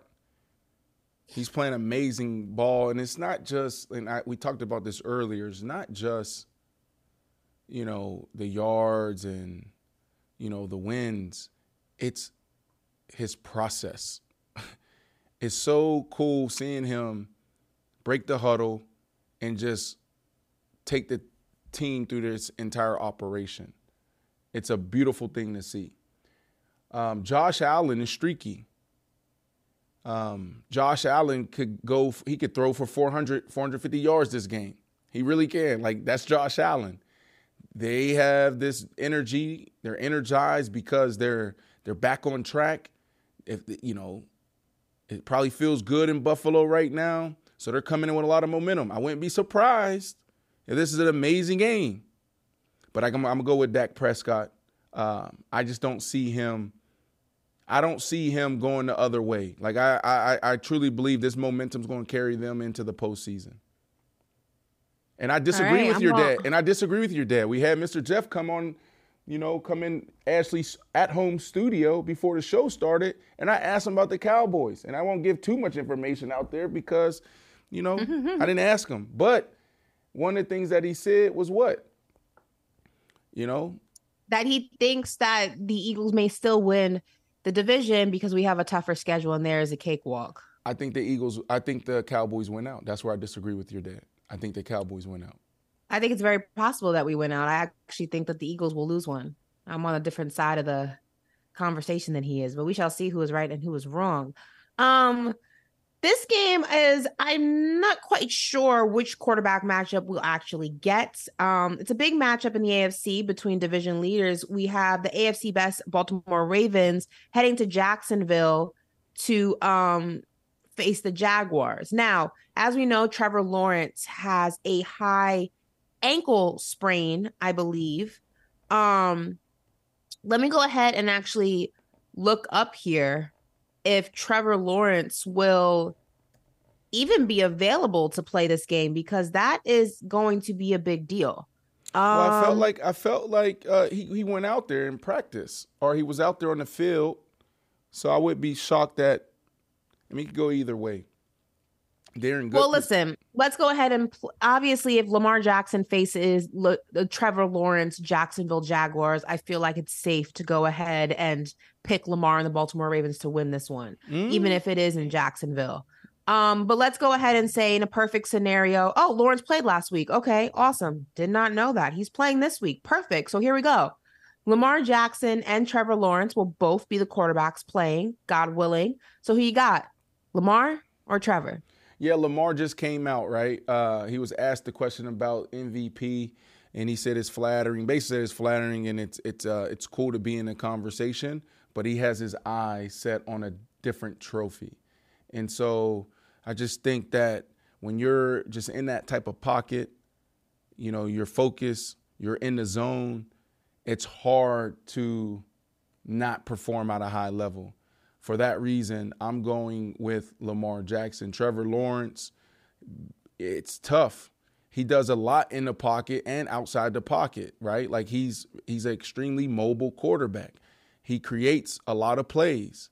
And so being on one leg is going to be tough. You know, he may not be fully back to himself until postseason. So I'm gonna ride with Lamar Jackson right now, and he still hasn't had that game. What game can we go back to say, oh, that was Lamar Jackson? What play? Like he literally has just been sitting back chilling on, on, on the league. I'm still waiting for Lamar Jackson just take off for 60, 70, jump over somebody, spin, dive in the end zone. Like I'm waiting for that. I'm waiting for that 350, 400 yard game. I don't even Hmm. know if he has he had that yet. I got to look him up. I don't know. I'm going with Lamar. All right. I'm gonna actually go Lamar too. I, I um I don't know. I just feel like that I, I like going with all the momentum. I like going with all, you know, the flow. I, I believe in the hot hand. I believe in all that. I just feel like the Ravens are clicking and they've been clicking. Um, that's not to knock the the Jacksonville Jaguars, but I don't feel like there's much of a home field advantage in Duval. I I don't, I don't feel like that's gonna be something that's gonna affect the Baltimore Ravens in any capacity. Also, you're going from playing in the cold to playing in relatively warm weather, so that eliminates a lot of the disadvantage. I just feel like, you know, the Ravens, the Ravens are prime and and, and ready for a really, really good run That's to right. end this season. That's right. Um, so that's not knocking. I don't think Trevor Lawrence is, is far off from top quarterbacks in the NFL at all, though. So I wouldn't sleep on them. I don't think it's going to be a cakewalk, but I do think if I had to go ahead and, and make a prediction, I'm definitely going uh Lamar Jackson. Yeah, All right. I think they're about to start peaking. for you. I think they're about to start peaking. And, and some I people are saying, like, what do you mean? All right, go ahead, go ahead. You ready? Yep. All right. Big question. I already know the answer to it, but Russell I'm going to Wilson. ask you anyway. Russell The Broncos. They're traveling to Detroit, the Motor City, for a huge game against the Lions on Saturday night. Now, Detroit has been sliding, but actually, check this out. They're a four point favorite. Shut up. To cool off Russell Wilson and the Denver Broncos. So, Brandon, who you got, Russ That's or Jared Goff? I'm going to give you the floor to rant a little bit. So, go ahead. you know, you know I was. That's so disrespectful. Four points. That's a blowout in the NFL. Are you kidding me? This is the same Detroit Lions team that lost to the Packers. This is the same Detroit Lions team that lost to the Bears. Now, y'all like the Bears, but come on now. We just wrote everybody off in the whole organization. This is a team that's supposed to be a contender this year. I don't know, Ashley. I think they uh this is a game where the Broncos could potentially blow these boys out. I'm going with Russell Wilson, of course. Um, just like I was talking about Lamar Jackson. Lamar Jackson had one game where uh that game that I was talking about, can he, you know, throw for 350 yards, et cetera, et cetera. And that was against the Detroit Lions. So he did that probably like six, seven weeks ago. Uh, 357 yards, three touchdowns, zero interceptions. I'm waiting on that type of game uh, for Russell Wilson, and this could be that game, right? Like, think about where he's at mentally. Figure, think about how he's been looking physically. But we haven't seen that huge, huge game. That game where it's like, oh, Russell Wilson was the reason why. Well, you, we we've had moments. I can't say that. Like he's been uh, uh, uh, a magician on third down. He's been a magician in the red zone. I can't say that made some huge plays, but I'm talking about a game where he dominates from first quarter until the fourth quarter. I haven't seen that yet, and this is this this has to be the game. There's four games left. You gotta blow the brakes off these boys, and I think it's going to happen. I, I haven't been wrong on the Broncos all year. Have I? Have I been wrong at all? Nope. No. Nope. Now, listen, the fact that Detroit is a four point favorite means nothing to you. Yeah, it is. It's disrespectful. and, and then like this, the whole Vegas stuff. Like who- what? Like why? How did what? The the Broncos defense? Come on, no. I don't see it happening. Okay, so I have another question for you, a follow up here. We talk about the AFC. I think that they're, you know, unlike the NFC, where I feel like there's only three teams really who are actually, you know, top dog. And I think that's safe to say it's the the Niners, the Cowboys, and the Eagles. Fair? Yes. Okay. Uh, excuse me. So maybe I mean, mm, maybe you can th- you want to throw Detroit in there. What? What you talking? What? No, we're not throwing Detroit in there. What have I been saying the last couple of weeks? No, we're not. I'm just saying you want to go top four, top three, or you're not going to put the you're not going to put Detroit in there. Hmm. I think you have to put Detroit in there based on record alone. top four So let's NFC just go ahead. teams. Let, top let's play top four, teams. and let's go top four in in the NFC is the Lions, the Eagles, the Cowboys, and the Niners. Fair. Hold on, right? hold on, hold on, hold on. Let me hold on. Dallas, Eagles, San Fran. Damn. You got to top four. Okay. Now, I feel like in the AFC, there's a little bit more dip on the chip where it can go a plethora of different ways. Now, yes, you have your top dogs, but I also feel like, listen, Chiefs are struggling. They haven't looked so hot. Baltimore is peaking at the right time. You're on the Broncos, you know, Brandon Brandon's Broncos Super Bowl. bandwagon. Um, so I want to say right now, how many teams currently are better than the Broncos in the AFC? In the AFC currently. Yeah, just in, in that conference, how many teams are currently better than the Denver Broncos? One and a half. Who? And the, and the half team is just like, yeah, it's 50 50. The The Baltimore half team's Ravens. the Chiefs, I'm assuming. Nope. No. They split with the Chiefs and they should have beat the Chiefs in Arrowhead the, the first time they played them. But you don't think the Chiefs are better? No. Even with all the things that they've been going through, are they- better than the Broncos? No, who did they just lose to, too? The Chiefs just, who they lose to? No. The Broncos, they're going to win a division. They're one game behind. So I, I got the Baltimore Ravens better. Hmm. It's not even better. They're just, they've been in the pocket a little longer. But the, the, I got them and I got the Miami Dolphins. And that's, a, that's the half one, the Miami Dolphins. Other than that, the Broncos, the Broncos could be anybody in the AFC. Anybody. And like I said, this young man, Russell Wilson, start cooking. We're talking about that 350 yard game, three touchdowns, four touchdowns, which he's more than capable of doing. We've seen this. We've seen him do this five, six, seven games in a row. If that happens, I'm telling you, look out. And, and the cool thing is they don't need, they don't need for him to do that. But I just want him to be ready. Like, all right, well, y'all need me to turn up? All right, let me turn up. Let's go. And Jerry Jeudy got to bounce back. Jerry Jeudy got to step up. They got to, and they got to do a good job of getting Jerry Jeudy in, in involved. They do that with Courtland Sutton. So Courtland Sutton may be one of the hottest receivers in the league right now. Now his his stats ain't showing that, but he's making big play after big play after big play, week after week after week after week. He is the difference maker right now on that offense. I got the Denver Broncos. Second best All team right. in the AFC right now. And that's just going one and five. We're not we're not counting the first six games of the season. We're not counting that. You're freaking, you're funny. You're a funny guy. All right. Let's go ahead and move on. Justin Fields, Joe Flacco. This is going to be an interesting uh, conversation here because Cleveland, right now, under the radar game between these two teams, currently playing really good football. The suddenly surging Bears face the Browns and their new leader, Joey Flacco. Joe Flacco, but I like Joey Flacco. So who you got, Justin Fields or Joe Cool? Mm, I'm gonna go with Justin Fields. Why? Yeah, I, I, Joe Flacco. It's the same situation. Like, I, I, I cool story. Um, Cool story, bro. It's cool, cool story. But I mean, coming off the street, it, it may be another Josh Dobbs situation, right? Play hot for a couple of games, and all of a sudden, everybody's like, "Oh, they, yeah, that, y- y'all don't remember Joe Flacco? Y'all remember? How, y'all remember the uh, the the playbook? Y'all remember how we used to play Joe Flacco? Oh, I got it here. Let me pass it around now. Like that's what's going to happen uh, in Cleveland. Justin Fields, you know I'm high on Justin Fields. Everybody was on the right side, on the left side of the road with Justin Fields. I was on the right side saying, stick with him, stick with him, stick with him. Watch what he do. telling you. They're not going to go get a quarterback. Justin Fields to have a monster game. And I don't know how it's going to look.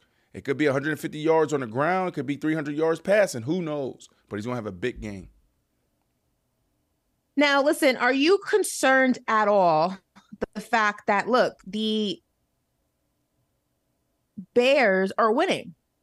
And a lot of hmm. people thought that this was a team that was going to lose out or not lose out, but not win enough games to even be in this situation. And that that was going to go ahead and help determine kind of where their future ended up being in terms of the quarterback situation. Obviously, they continue to fall further and further out of contention for a top draft pick. So, do you believe then that we're looking at a situation where perhaps the contention between Justin Fields and the Chicago Bears have dissipated and they're all in on this guy? I think it's it's still contingent on how he finishes the year. You know, I think that he has to continue to show show well, right? Um, mm-hmm. You know, who knows what's going to happen in the draft, right? Who knows what Miss McCaskey's thinking? She's about to turn 100 years old, and I'm being serious there, you know, because I usually I call it like Jerry Jones, everybody like 800. She really is about to turn 100 years old. Like, can we fact check this, please? Woo, how old is Virginia McCaskey? Sharp as a whip, still involved, still be pissed off and angry if it ain't getting done. So yeah, I don't know her mindset. I don't know their mindset, right? But I think that uh, these last four games are critical for Justin Fields. He knows that, and I think he'll get it done. And and they'll build around him, and they'll be right where they need to be next year. What is this picture you just sent me, Andrew? Who's that, Miss McCaskey? Hundred years old. She's a hundred. She's literally a hundred years old. Yeah, that's her right there. She had her birthday this year on. She about to be 101 January 5th. Oh, wow. That's amazing, guys. That's incredible. Stop it. Wow. And and I I so like I man, that's I used to get so mad. I wanted I wanted I wanted to win a Super Bowl for her so badly. She's so nice, so amazing. I love Miss McCaskey. I think that's incredible. Yeah, she deserves it. But, you know, she might have to be around to 120. See this. Miss McCaskey, yay. I know you want it. I know you want it bad. Man, y'all got to make some major moves this offseason. Major, major. They need one more playmaker. They need two more playmakers on offense. And they need a, a linebacker and, and another DN. They just need another swing man. That's what they need. All right. Listen, we got one more for you, right? This is going to be interesting. We have the six and seven Bucks right now. They're heading to Green Bay to face the six and seven Packers after a bad loss in New York on Monday night. So, who you got? Baker Mayfield or Jordan Love? I'm in love with Jordan Love. Jordan Love's nice, man. Shout out to Jordan Love. Great job. Can you imagine the pressure on that kid coming into this year and probably still? Brett Yeah, Favre, sure. Aaron Rodgers, now you. Now you. And he goes out there and starts off decent, then he starts struggling, then he gets uh, Brian Gutekunst comes out and says, "We're not sold. The second half of the season is going to determine a lot." Since Brian Gutekunst said that, that boy been balling. The boy been playing. Jordan Love is QB one now and for the future. So I'm going with Jordan Love. Ashley, who you got? Hmm, I don't know. Baker and um the Bucks have been looking a lot better Oh, than no, I stop it. anticipated. Stop it. Everybody in that division, you talk about you compare to everybody in the division six and seven, I feel like. And you got the Panthers, what, one game? Please. Go ahead. I'm sorry. I mean, But am they- I lying though? Are you are you not at all surprised by the the Bucks? I'm I'm I'm uh six and seven. No, I, I mean I'm not excited about the Bucks, but what I am, I, I think that Baker Mayfield showed this year that he can be a starting quarterback in this league, right? Like we didn't know what was going to happen with Baker, right? Like Baker could have just been a career back, uh, leaned into a, being a career backup, but I think uh, this year has showed a lot of people that Baker Mayfield can be a guy for you for sure. All right. Well, listen, um, we shall see a lot of one more thing on Jordan Love. I mean, we've seen six and seven Packers, which I think is fair to say that it's a lot better than many people anticipated, myself included. I think when we went ahead and did our two early playoff predictions, I don't think either of us thought much of Green Bay um, right. post Aaron Rodgers, especially because, in all fairness, we hadn't seen much of Jordan Love. Right. Really didn't know what kind of quarterback he was going to be, didn't know what kind of quarterback he was. Um, with all that said, six and seven right now have had some impressive wins against some teams this season. Has he done enough to show the Packers and the fans that listen, I'm the franchise guy now? Absolutely. He is. Okay, I mean, so they yeah. found their new franchise quarterback post Aaron Rodgers. That's right. That's their guy. I mean, and, and, when we say franchise quarterback, I just think that like he, the next four years, like let, yes, we, we we can invest in the next four or five years for sure. So I, I mean, he signed a deal. I think it's a one year deal, so he probably be playing for another contract next year. Yeah, I think that's your guy for the next couple of years for sure. All right. Not mad at it at all. Listen, we're going to talk some Miami Dolphins right now. Uh, the Dolphins have a big decision to make for the next few weeks. As we know, Tyreek Hill, he's been dealing with injuries all season, but it was an ankle injury on Monday Night Football against the Titans that not only caused concern for Tyreek Hill, the Miami Dolphins, but also their fans. Now, the Dolphins currently are nine and four with a two game lead on Buffalo for the division. Buffalo, as we know, will face my Dallas Cowboys this weekend. Um, but they're also fighting for the number one seat in the AFC. And Tyreek Hill, as we already know, is having an MVP season close to making absolute history. Now, there's a tricky situation here at hand if you're the Miami Dolphins. Obviously, if you're going to go ahead and make a run, not only for the remainder of the rest of the season, but we're talking postseason, you need Tyreek Hill. Right. I don't think people realize how much of the offense is centered and focused on Tyreek Hill. And I think that that became a reality for many people when you mm-hmm. removed him from that game, even for that short window of time. He comes back and then he's not really quite himself. He's not as explosive as he normally is. Clearly, you know, dealing with that injury, the ankle injury was just nagging him all game. So you see what the team looks like without him there, without him there in any capacity. So you want him for the long haul. But also, if you're Tyreek Hill, you want that 2,000 yard season. You, you need that 2,000 yard season. And by byproduct, your team needs you in those games, especially with just a two game lead on Buffalo, who seems to maybe be in a position to make some noise. So if you are the Dolphins, are you resting Tyreek Hill until his ankle is close to 100% and letting the chips fall where they may these last few games? Or are you saying like we're gonna tape it up and we're gonna figure it out? What are you gonna do? If I'm the Dolphins, I'm playing him. I'm playing him for a few reasons. One, there's still uh, playoff implications uh, heavily involved here. These last four games, a lot can change. Home field advantage to hell, even they they could potentially not even win their division. Buffalo's two games behind with four games to go.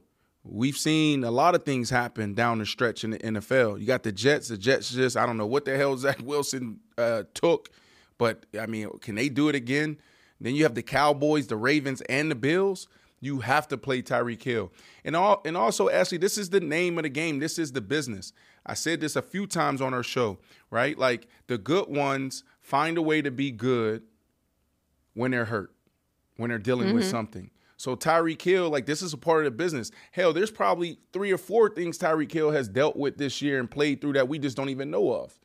So um, if I'm the Dolphins, I'm playing Tyreek Hill. If I'm Tyreek Hill, I'm playing Tyreek Hill, right? Like you don't get these opportunities. Like this is a once in a lifetime opportunity for real. It really is. Like to be able to, to potentially eclipse 2,000 yards like you, you, there's so many things that that that that goes into that. Offensive line play, receiver on the other side. Is he good enough to pull coverage to help you continue to get open? Uh, the play caller, the quarterback, Tua. Tua could miss. Like Tua's been accurate. Like some of these amazing balls, he's wide open, and Tua puts it right there. Sometimes these quarterbacks miss. The greatest of uh, of D. So Tyreek Hill, you got to go out there and play. Four games left he needs to average 114 yards uh, per game to eclipse 2,000 and become the MVP. And if he doesn't win MVP, when he eclipses 2,000 yards, Ashley Nicole Moss, guess where I will be? Do you remember where I where I would be? You'll be at a Times Square billboard for 24 hours. Come holla at me. No, actually, I said I didn't say if he loses. I said I'm a campaign for him. So when he clips, I'm gonna do it regardless. So leading up to NFL honors, I'm going to be in Times Square, and I'm going to be campaigning for Tyreek Hill. I'm gonna have a nice big blanket, probably a heated blanket, some gloves, put my snowboarding gear on, uh, have some coffee. Like what is it? A canteen? Canteen is what keeps it hot. I'm gonna have one of those things. Might have some soup in one and coffee in the other. Come holla at me. Tyreek Hill MVP. I see people talking about um, uh, McCaffrey too. That's heating up the last couple days. I know I'm getting off topic here. like, man, this dude could have over 1,500 yards rushing and 700 plus yards receiving and 25 total touchdowns. Woo! Why aren't we talking more about him? That's interesting. But I think we've seen this before. Have we seen it before? 25 touchdowns, 1,500 yards, 700 yards. Have we seen that before? Ah. I don't know if I've seen it in my lifetime. Have you seen it? I don't know. You know, you're old, so I am old. I am there. Um, 1,500 yards, seven on the ground, 700 uh, through the air, 25 total tubs. I don't know. that's a stat. That's a stat line. So maybe it's one Tyreek Hill, two McCaffrey, and then three Dak, four another quarterback. I just I'm just high on if I seen it before, and then there's something I haven't seen, then I need to go with the unseen. Like we mm-hmm. haven't seen Tyreek Hill do this. Maybe McCaffrey, this is something that we haven't seen. So I feel like when we talk about MVP, that's how I that's how I I tend to uh you know look at it. All right. Listen. The Philadelphia Eagles, they were rolling high, rocking and rolling, moving and grooving, as Clyde Frazier would say. But the Eagles have lost two straight. And to be fair, their losses have come against two of the arguably the best teams in the entire league, one of them being my Dallas Cowboys. And um, clearly something isn't right with Jalen Hurts and the offense. The defense is getting gashed, especially on the ground. Uh, biggest reason, Brandon, from your observation, that the Eagles have lost these last two games. Is it just fatigue, or is it a little bit of you peaked the wrong time? Defense. What's going on? That secondary right? Mm. They were really good last year. Now they're what ranked 29th, 30th against the pass. That's a real problem. And so a, a lot of times, right, like their your front seven covers up a lot, right? Like I've seen average DBs become great or look great because they don't have to cover for a second, right? And so when you look at the film, you got to look at the entire the, the entire thing defensively? Is the scheme, you know, is it not as effective anymore? They're not getting pressure on the quarterback with their front four when they do throw pressure or they get into the quarterback. And now it's putting a lot of pressure on that secondary. And that's what mm-hmm. Deebo Samuels was talking about, right? He's like he said it last year and he he doubled down on it before they played two weeks ago. And they exposed them. Tackling, that's it, like fundamentals. So you block them up, you put pressure on that secondary, game wide open. And I think that's the challenge for them. And so now it puts pressure on that deep on that offense where we're behind. Now we got to go from being a, a balanced attack to throwing it every play. That's not what the Eagles are. Yeah, they got uh, two amazing wide receivers and Jalen Hurts, but Jalen Hurts isn't a guy that, you know, consistently beat you throwing it 35, 40 times a game. No. The thing that makes them special is that they can beat you on the ground they can beat you throwing it. And then also, Ashley, when, when I say throwing it, it's big plays. That's what's amazing about this offense. It's like they just drop back and he's just throwing jump balls, go back shoulders, you know, nines. That's it. Like obviously they have the full thing out there, You know, they can run a full route tree, but what makes them dangerous is those big plays. And that's one of the the things that we highlight the most when we're preparing, you know, for an opponent. We look at third down, we look at four, we look at third down, we look at red zone, we look at, you know, situational football, look 4 minute, 2 minute, right? What are they doing? But another thing that we look at too is big plays. This team every game, 6 to 7 big plays. If we can eliminate 3 of them, we're right where we need to be. Those big plays are crucial. And that's what's been missing as well with the Eagles. I mean, it definitely is going to be interesting how the rest of the season plays out when we're talking about the Eagles and the Cowboys. Um, like I've been saying all show, neck and neck for the top spot in the NFC East and the NFC in general. Obviously, the uh, 49ers are also looking to take that spot if possible. So, are you losing confidence in Hurts and this Philadelphia Eagles team? One more time. Are you losing confidence in Jalen Hurts and this Philadelphia Eagles team? Wow. Did you really just ask me that? Mm-hmm. No. Okay. No. It's just ebbs and flows to the year. Now, I'm I'm peaking. I'm watching. I said this before. Like I'm watching. I'm watching because it's December. You want to be playing your best ball in December. You shouldn't be having these hiccups this point of the season. But really good teams and quarterbacks like this, they they can fix it, right? And so that's what we need to see. Can they correct these mistakes? Are they going to tackle in the open field? Are they going to eliminate the big play?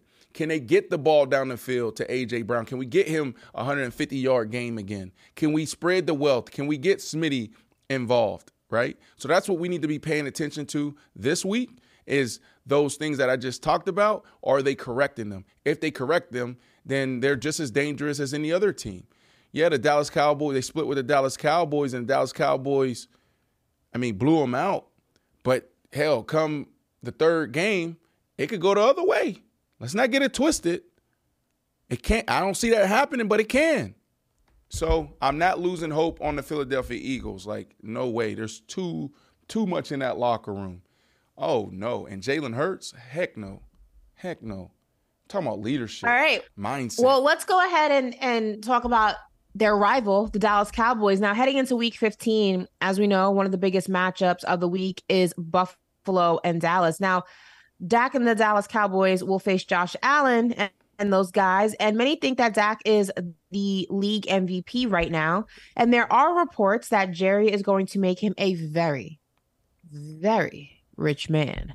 Now, if Dak were to underperform in another big postseason game, do you or do you not still make him one of, if not the richest QB in the NFL?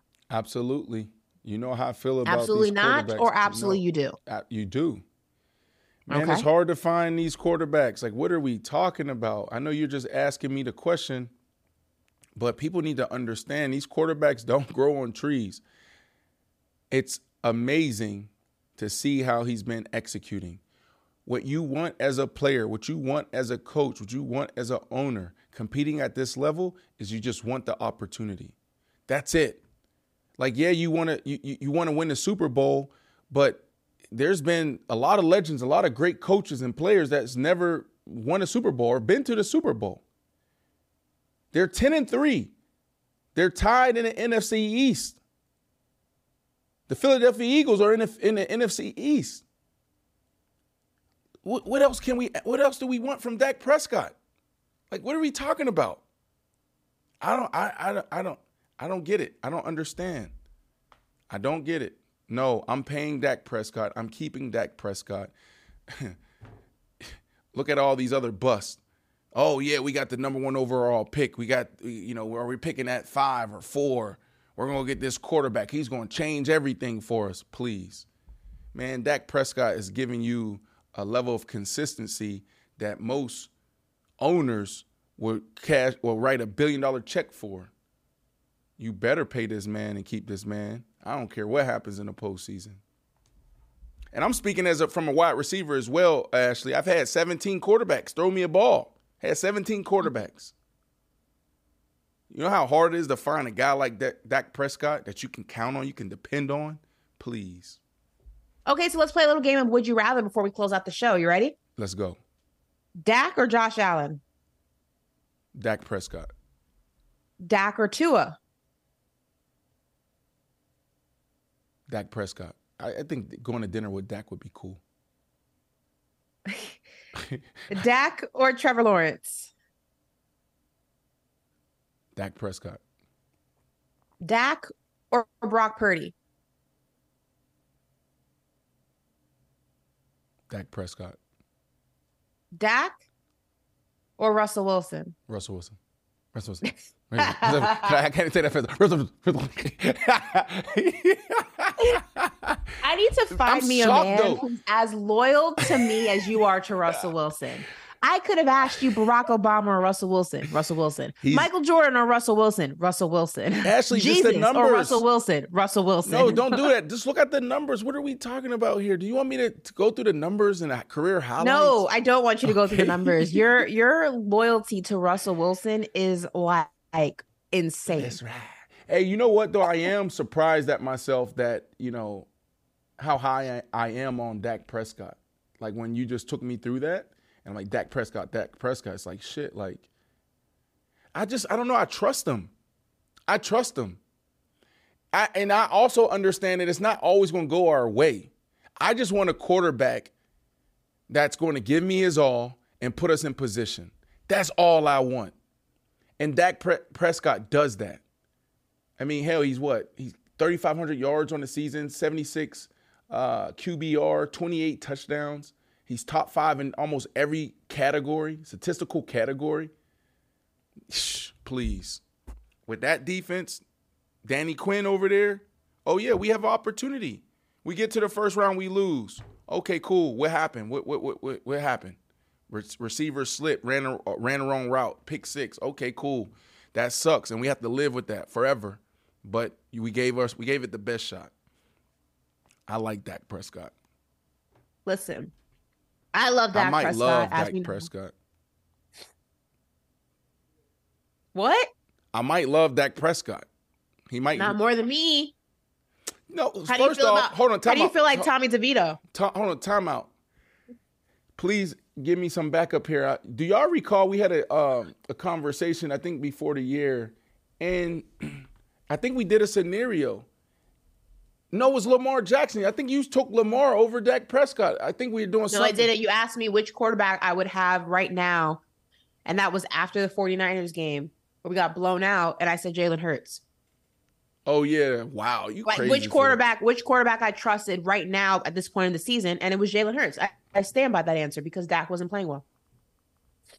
So I stand by that answer. So see, Say that, but you can't- you Dak, can't be fickle like that. That's what I mean. me mean. and Dak, no, see, me and Dak, our relationship is based on honesty and transparency.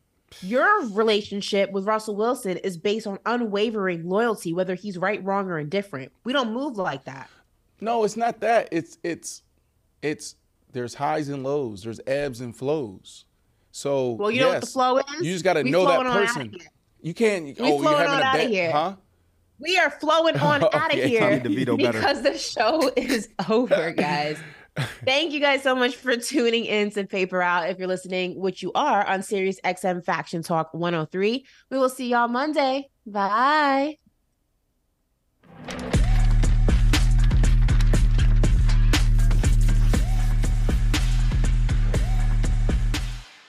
The longest field goal ever attempted is 76 yards. The longest field goal ever missed?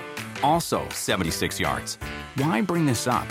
Because knowing your limits matters, both when you're kicking a field goal and when you gamble. Betting more than you're comfortable with is like trying a 70 yard field goal. It probably won't go well. So set a limit when you gamble and stick to it. Want more helpful tips like this? Go to keepitfunohio.com for games, quizzes, and lots of ways to keep your gambling from getting out of hand.